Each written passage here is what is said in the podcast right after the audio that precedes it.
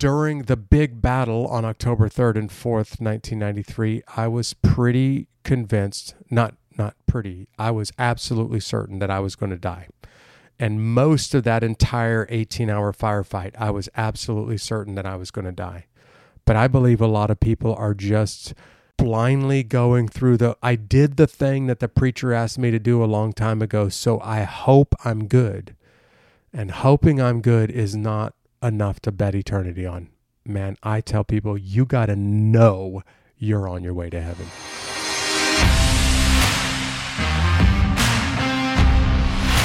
Welcome to the No More Zero Days podcast. I'm your host, Eric Savage. Before we introduce our guest, I want to point out that today's episode would not be possible if it wasn't for my good friend, Tom, with Eagles and Angels Limited. This conversation was actually recorded in the fall of 2019 as a part of an Eagles and Angels project I was putting together that we pulled bits and pieces from. But ultimately, I felt that the entirety of this conversation could be extremely uplifting during these tough times we're all facing during COVID 19. Today's guest is retired Army Major Jeff Struecker. He is a former U.S. Army Ranger who took part in the 1993 Battle of Mogadishu, made famous by the movie you've probably heard of Black Hawk Down. He also took part in the invasion of Panama in 1989 and served in Kuwait during Operation Desert Storm.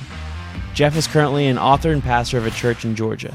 I hope that you will be encouraged and challenged as our conversation covers everything from spiritual warfare, issues facing the church today, how to know where you're going when you die, and of course, some amazing stories from the real life battlefield through his amazing career in the Army Rangers. So let's get into today's episode.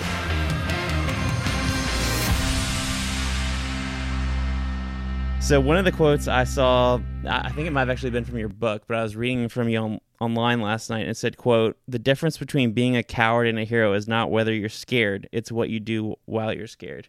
Can you explain to me a little bit about what you meant by that or just your opinion on that? I've made this quote a lot when I'm speaking to audiences about the difference between a hero and a coward. And I think some people are confused and they think that a hero is somebody who doesn't experience fear. And I've tried to correct this mistake and basically say without fear there is no real courage. So the real difference between a hero and a coward is not the absence of fear, it's the presence of courage and courage you only find in the middle of really scary situations. I'm telling you this because I want the really strong guy out there to think, well, maybe there's nothing wrong with me for being afraid right now. Maybe it's absolutely natural for me to be afraid. The question is what you do when you are afraid that really distinguishes the hero from the coward. What are some of the similarities between militaristic warfare and spiritual warfare? And what can be learned in one and applied in the other? Yeah, there's definitely some connections between spiritual warfare and combat, physical combat on the battlefield.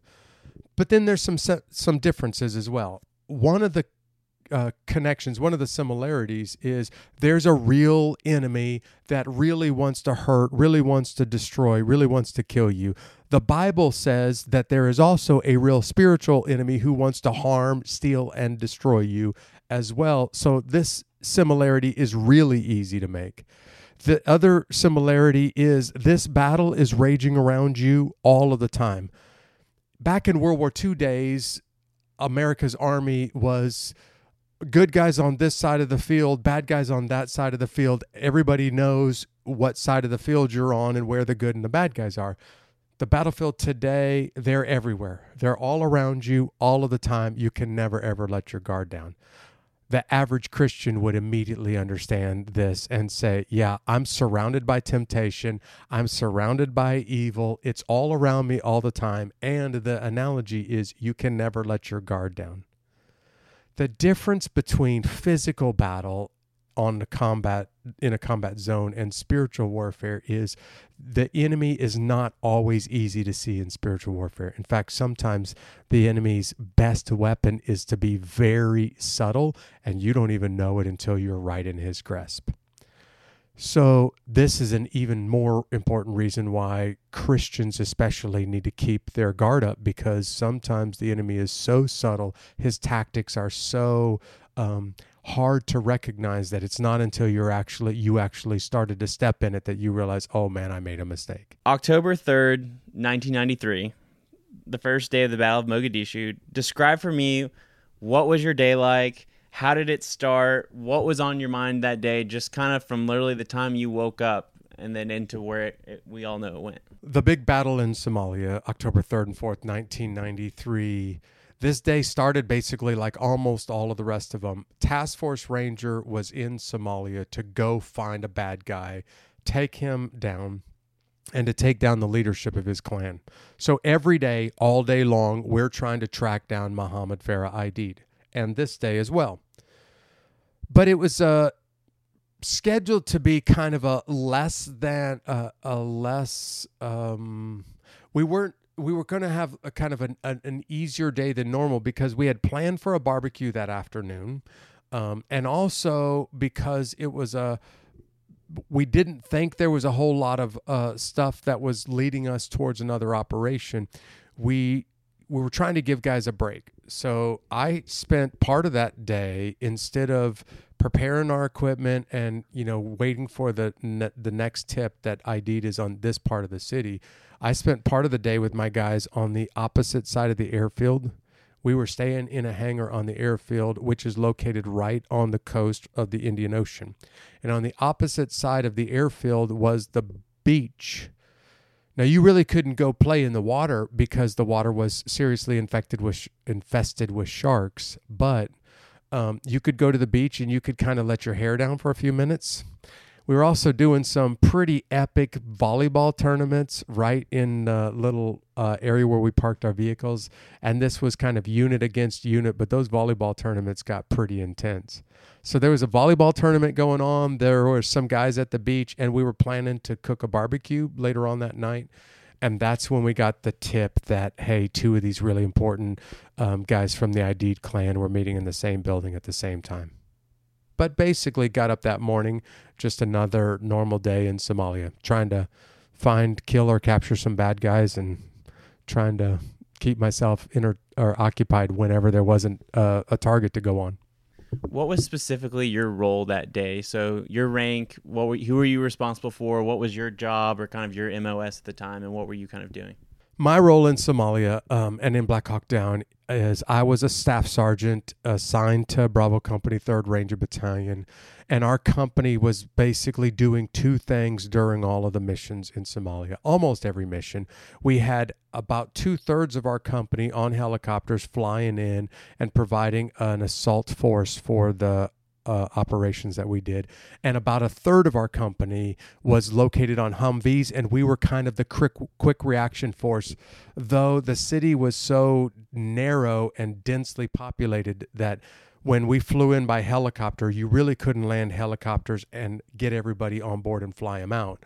So on almost every mission, the helicopters flew guys in, but the Humvees brought everybody out. I was the guy on the Humvees, and my squad was located generally on the first two Humvees, which means I navigated all of the vehicles to the target buildings whenever we went out into the city. It also means we provided guns while we were at the target building to be able to get everybody on the vehicles and roll everybody out. And we were also the uh, force that would carry out bad guys. If we were going to take down 10 or 12 or 20 bad guys, they were going to come out on the Humvees with us. And that's what I did on October 3rd and 4th as well. What what is the one or several biggest takeaways that you feel like you learned from being an army ranger that you feel like you couldn't have learned anywhere else or doing anything else? It taught me how where my breaking point is and although everybody needs to learn this, you really can't find your breaking point until you've been taken to your breaking point and past your breaking point. And that's happened to me more than once in the Army. So I now know like what my limitations are, what my capabilities are, but also what my limitations are. And I found that most people don't know what their limitations are because they're not willing to personally push themselves. They need somebody else to push them past their breaking point. I've also found in more than 20 years in the Army that most people's breaking point is a lot farther, is a lot, uh, their breaking point is a lot higher than they, than they may even think. And if you'll allow somebody to help you learn that much about yourself, your level of confidence, your level of abilities can go through the roof when you find your real breaking point. Because you also realize I'm I may be stronger than I gave myself credit for. Or I'm I'm I'm able to handle this situation now that I know my breaking point where I, I would have never even tried it not knowing my breaking point. It's kind of like climbing a mountain. And I mean a really hard, really high mountain part of climbing a mountain is not just standing on the top and saying, I did it. It's for the rest of your life. You can look back, and when you're challenged with other stuff, difficulties in life, you can look back and say, Yeah, but I was able to make it to the top of that mountain. And if I could tackle that mountain in the past, maybe I can handle this problem in the future or the, the deal that I'm going with today. And there's a great degree of, you know, personal pride that comes along with that, but also some confidence. So a lot of people might say, listening to your story or even the amazing answer you just gave that you know you absolutely rise to the occasion right? Going through uh, you know trying out to be in the 75th regiment that that's serious business. But they themselves are trapped in everyday life right? There's no bullets flying at them. They don't aspire to be in the military but they need to rise to their own personal occasion whether that's being a single mom whether that's finding god whether that's getting out of a bad situation a bad family upbringing.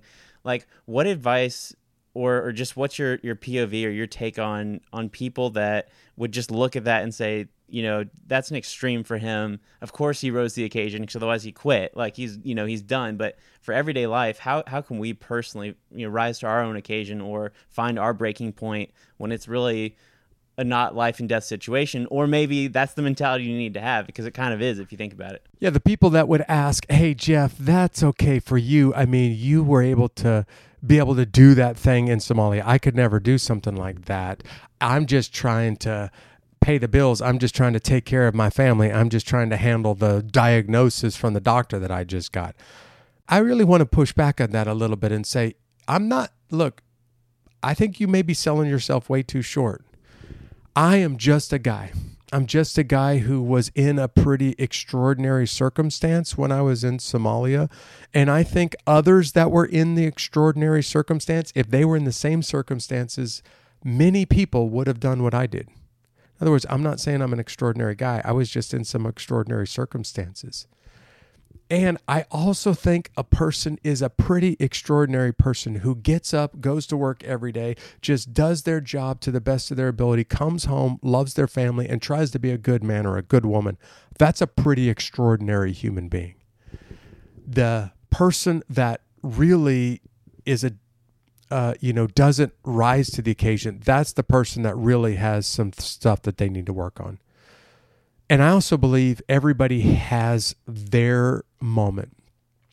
What our president Teddy Roosevelt once called your crowded hour. He referred to his moment in the Battle of San Juan uh, Hill as his crowded hour. His sons, who served in the military, he told them, You will probably have your crowded hour, where this is the moment where what you believe and who you are will be put to the test, and you want to know that you're going to pass the test.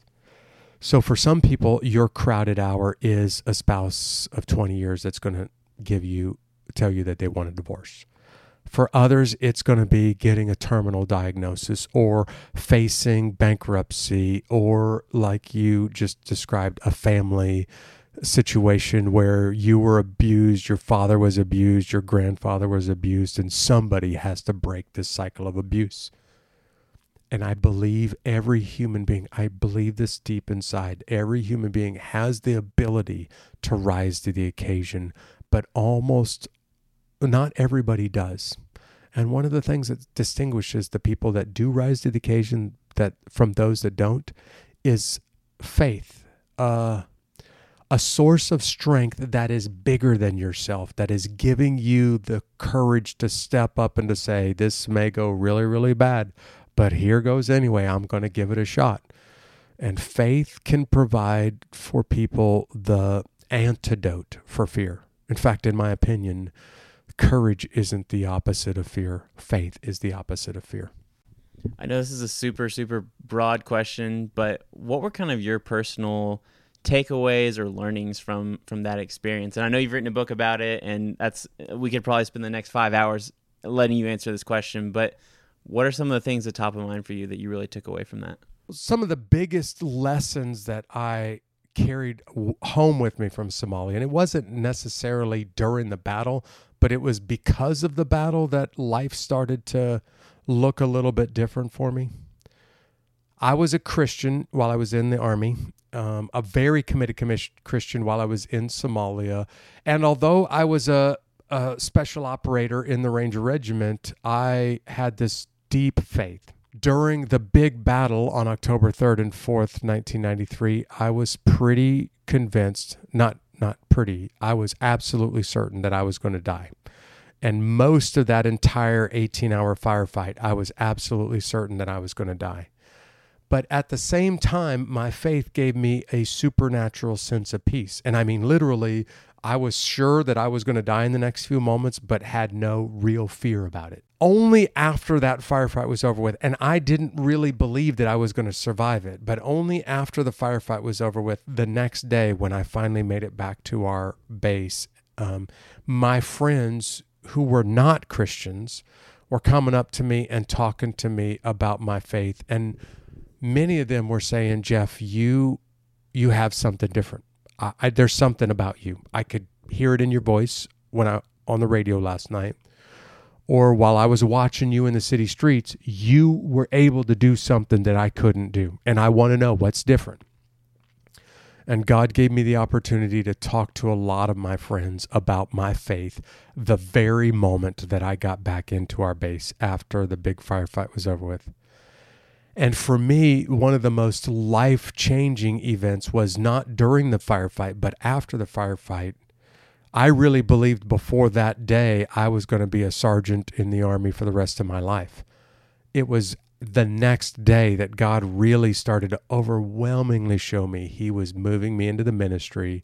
And eventually I became an Army chaplain and then pastored a church because of the men that I had a chance to serve with in Somalia that were just not ready to die and they they realized that they weren't ready for eternity while we were in this big firefight. I think a lot of people would say they're Christians or if they are they say absolutely, you know, I think I'm going to go to heaven and I and I hate talking in generality so I don't want to set this up.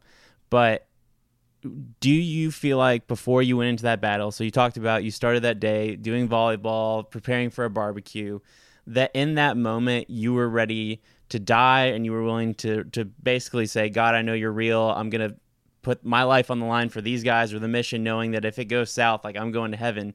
Do you feel like you already had that level of faith, or do you feel like it was because of then you were put in the moment, bullets flying, the, the fear of death, you accepted it, that that's when you went into that stage? And, and and if so, and then the part B to that is if someone's in door number one of saying, you know, I think I believe in God, but ultimately, gun to the head, you know, they're not sure where they're going. How do you think they move from that to to know where they're going? It's a difficult question to answer. Or how does somebody know conclusively that they're a Christian? The short answer for me is there's no question in my mind before I went to Somalia that I was a Christian, that my destiny was heaven, that my eternity had been taken care of by Jesus Christ. I had known that for years.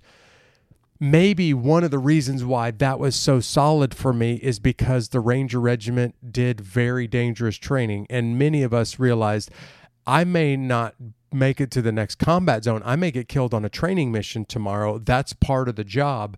And I had to settle years before going to Somalia the idea of doing deadly, really deadly training. So while I was in Somalia, I didn't have this moment where my faith became solid. It was rock solid all along. So solid, in fact, that I think the average person who hears my story automatically assumes, well, he just got shot at, he got scared to death, and he got air quotes religion while he was getting shot at. For me, it's the exact opposite. It's no, I was getting shot at and absolutely at peace with the idea of dying. My buddies, however, and some of them were probably Christian in name only, started to get shot at and realized, uh oh, I may not make it out of this thing alive, and got scared to death. And that may be the thing that caused them to come up and talk to me and say, I really need to find out from you right now what does it really mean to be a Christian? But the question at its essence is asking, what is the difference between somebody who's genuinely born again and somebody who just claims the moniker of Christian. And this is where we've con- churches and sometimes pastors have confused things in our country. We've given people the idea that, hey, if you just walk down an aisle or if you just pray this simple prayer, that everything's okay and you're on your way to heaven. Well, maybe it is, and maybe it's not. And the only person that really knows that is you deep down inside.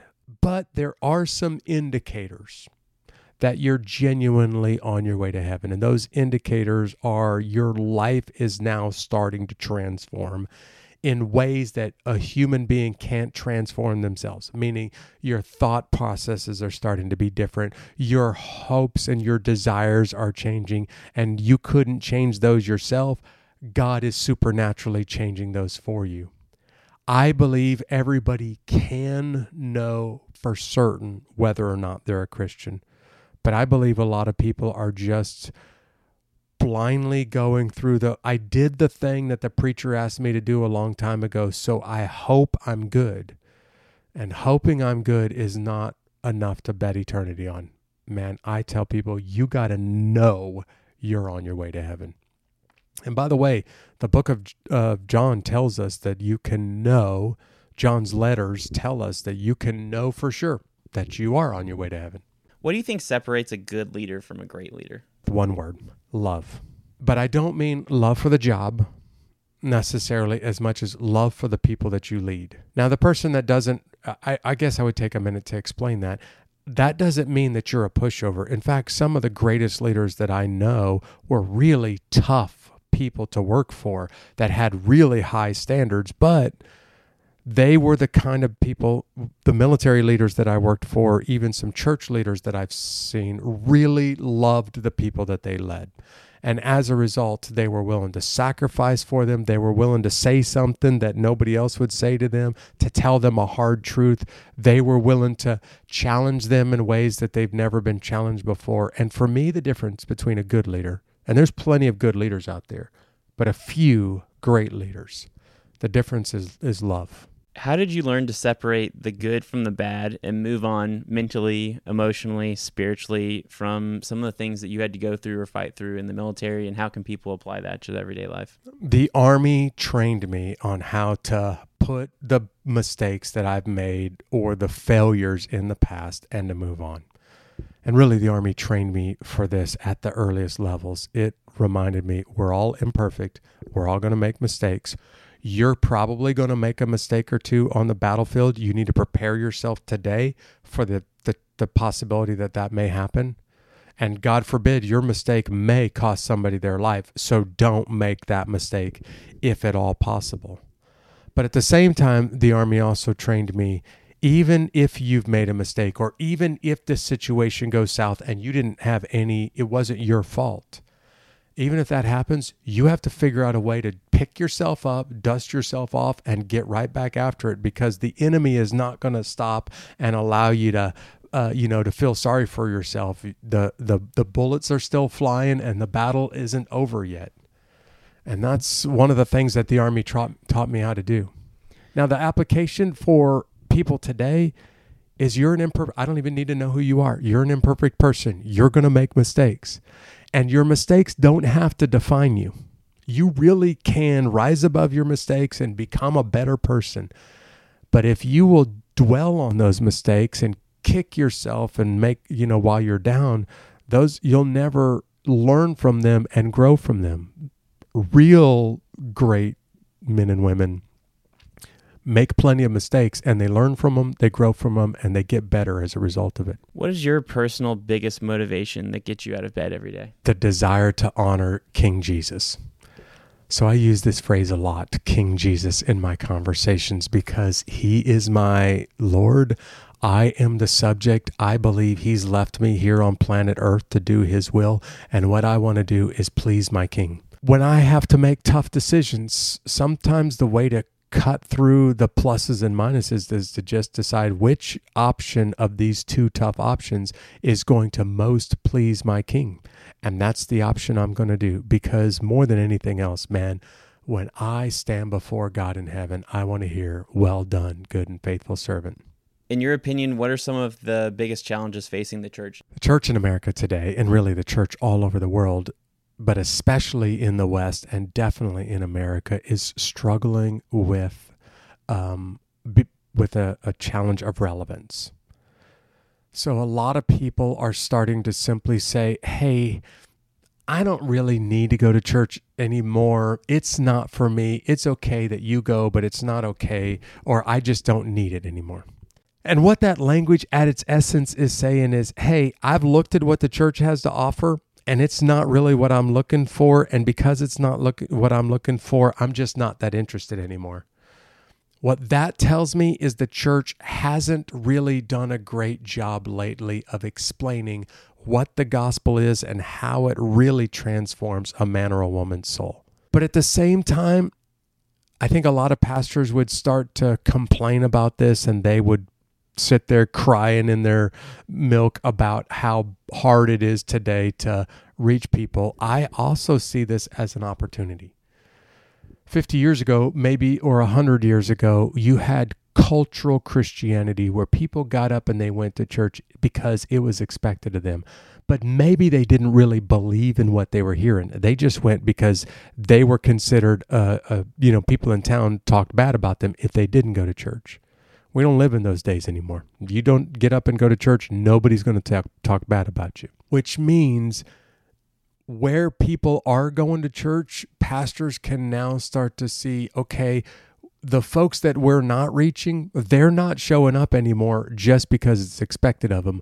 We've got to let them know what the gospel says and how it can change their lives. And it's as much of an opportunity as it is a problem, I think, for Christianity in America today. We've got a great opportunity to now engage people right where they are and tell them not what the church has to offer, but what Jesus has to offer them.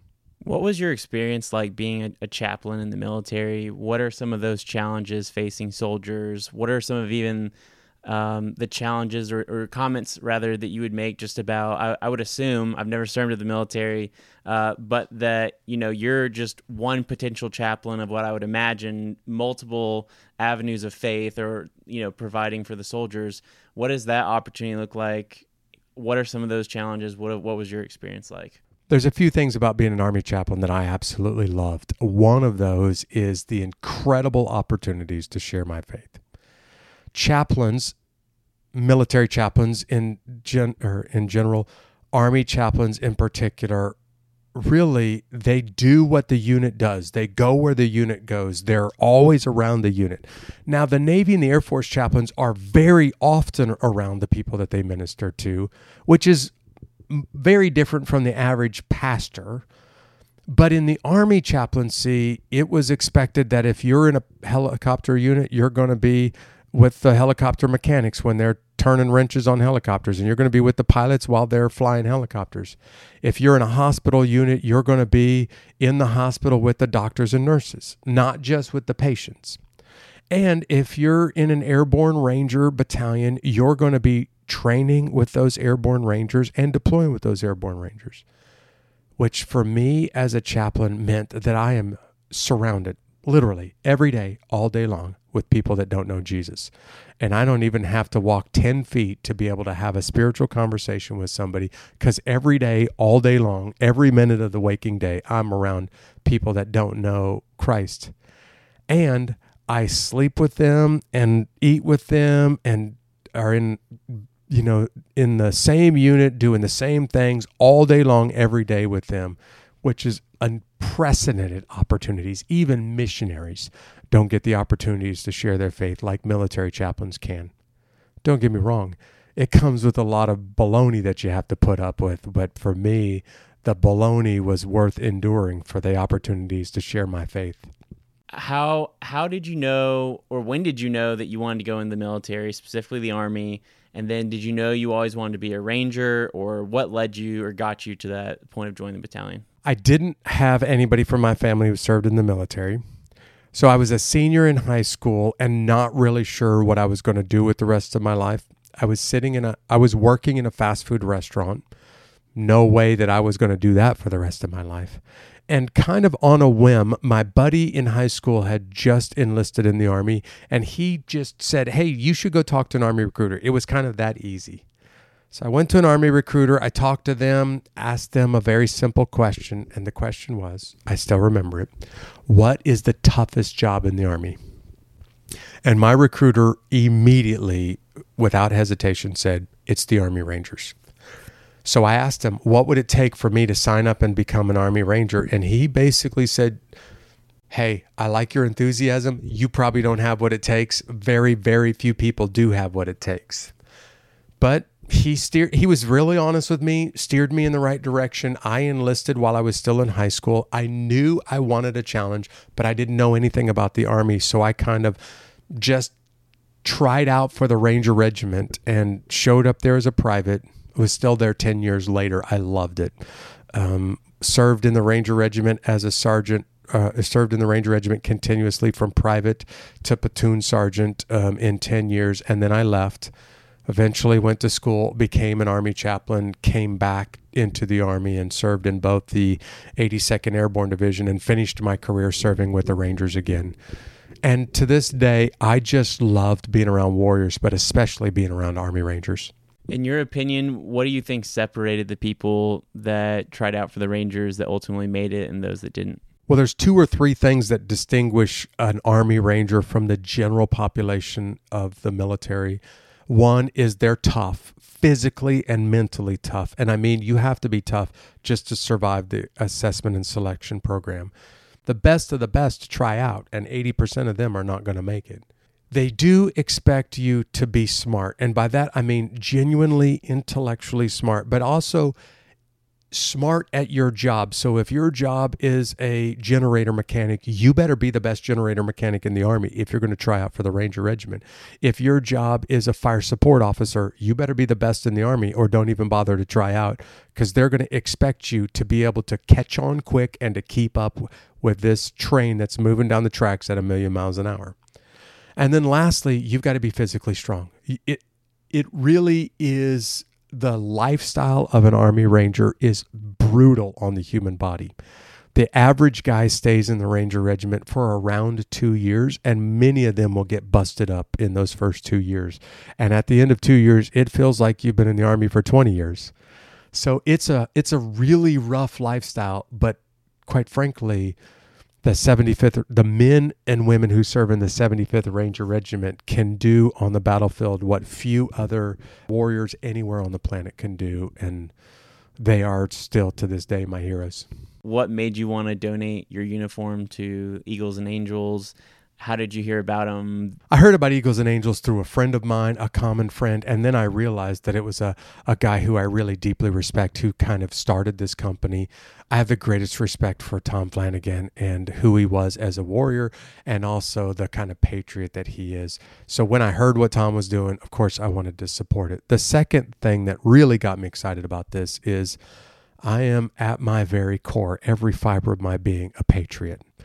And whatever we can do today in a very divided country where people are quick to criticize the nation for all of her faults, and she does have many faults, whatever we can do to remind people, it is also a privilege, perhaps one of the greatest privileges that God will give you to be a citizen of the freest country in human history.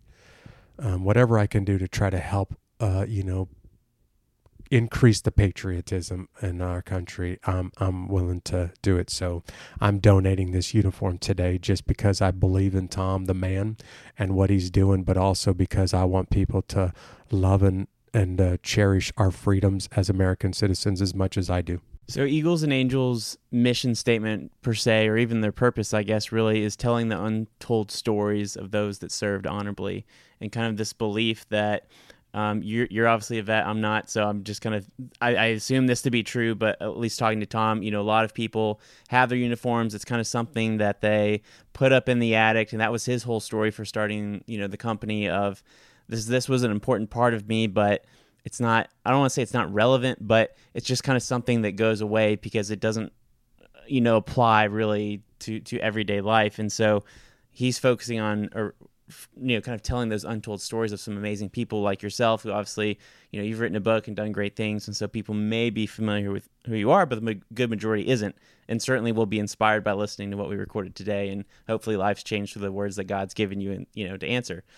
What? Why do you think it's so hard for soldiers, and particularly veterans, to translate back into and I'm saying this with air quotes real life or or what's that inside them that kind of pushes everybody away and keeps that locked up in the attic. One of the th- reasons I'm donating my uniform to Eagles and Angels today is because it also was sitting in an attic.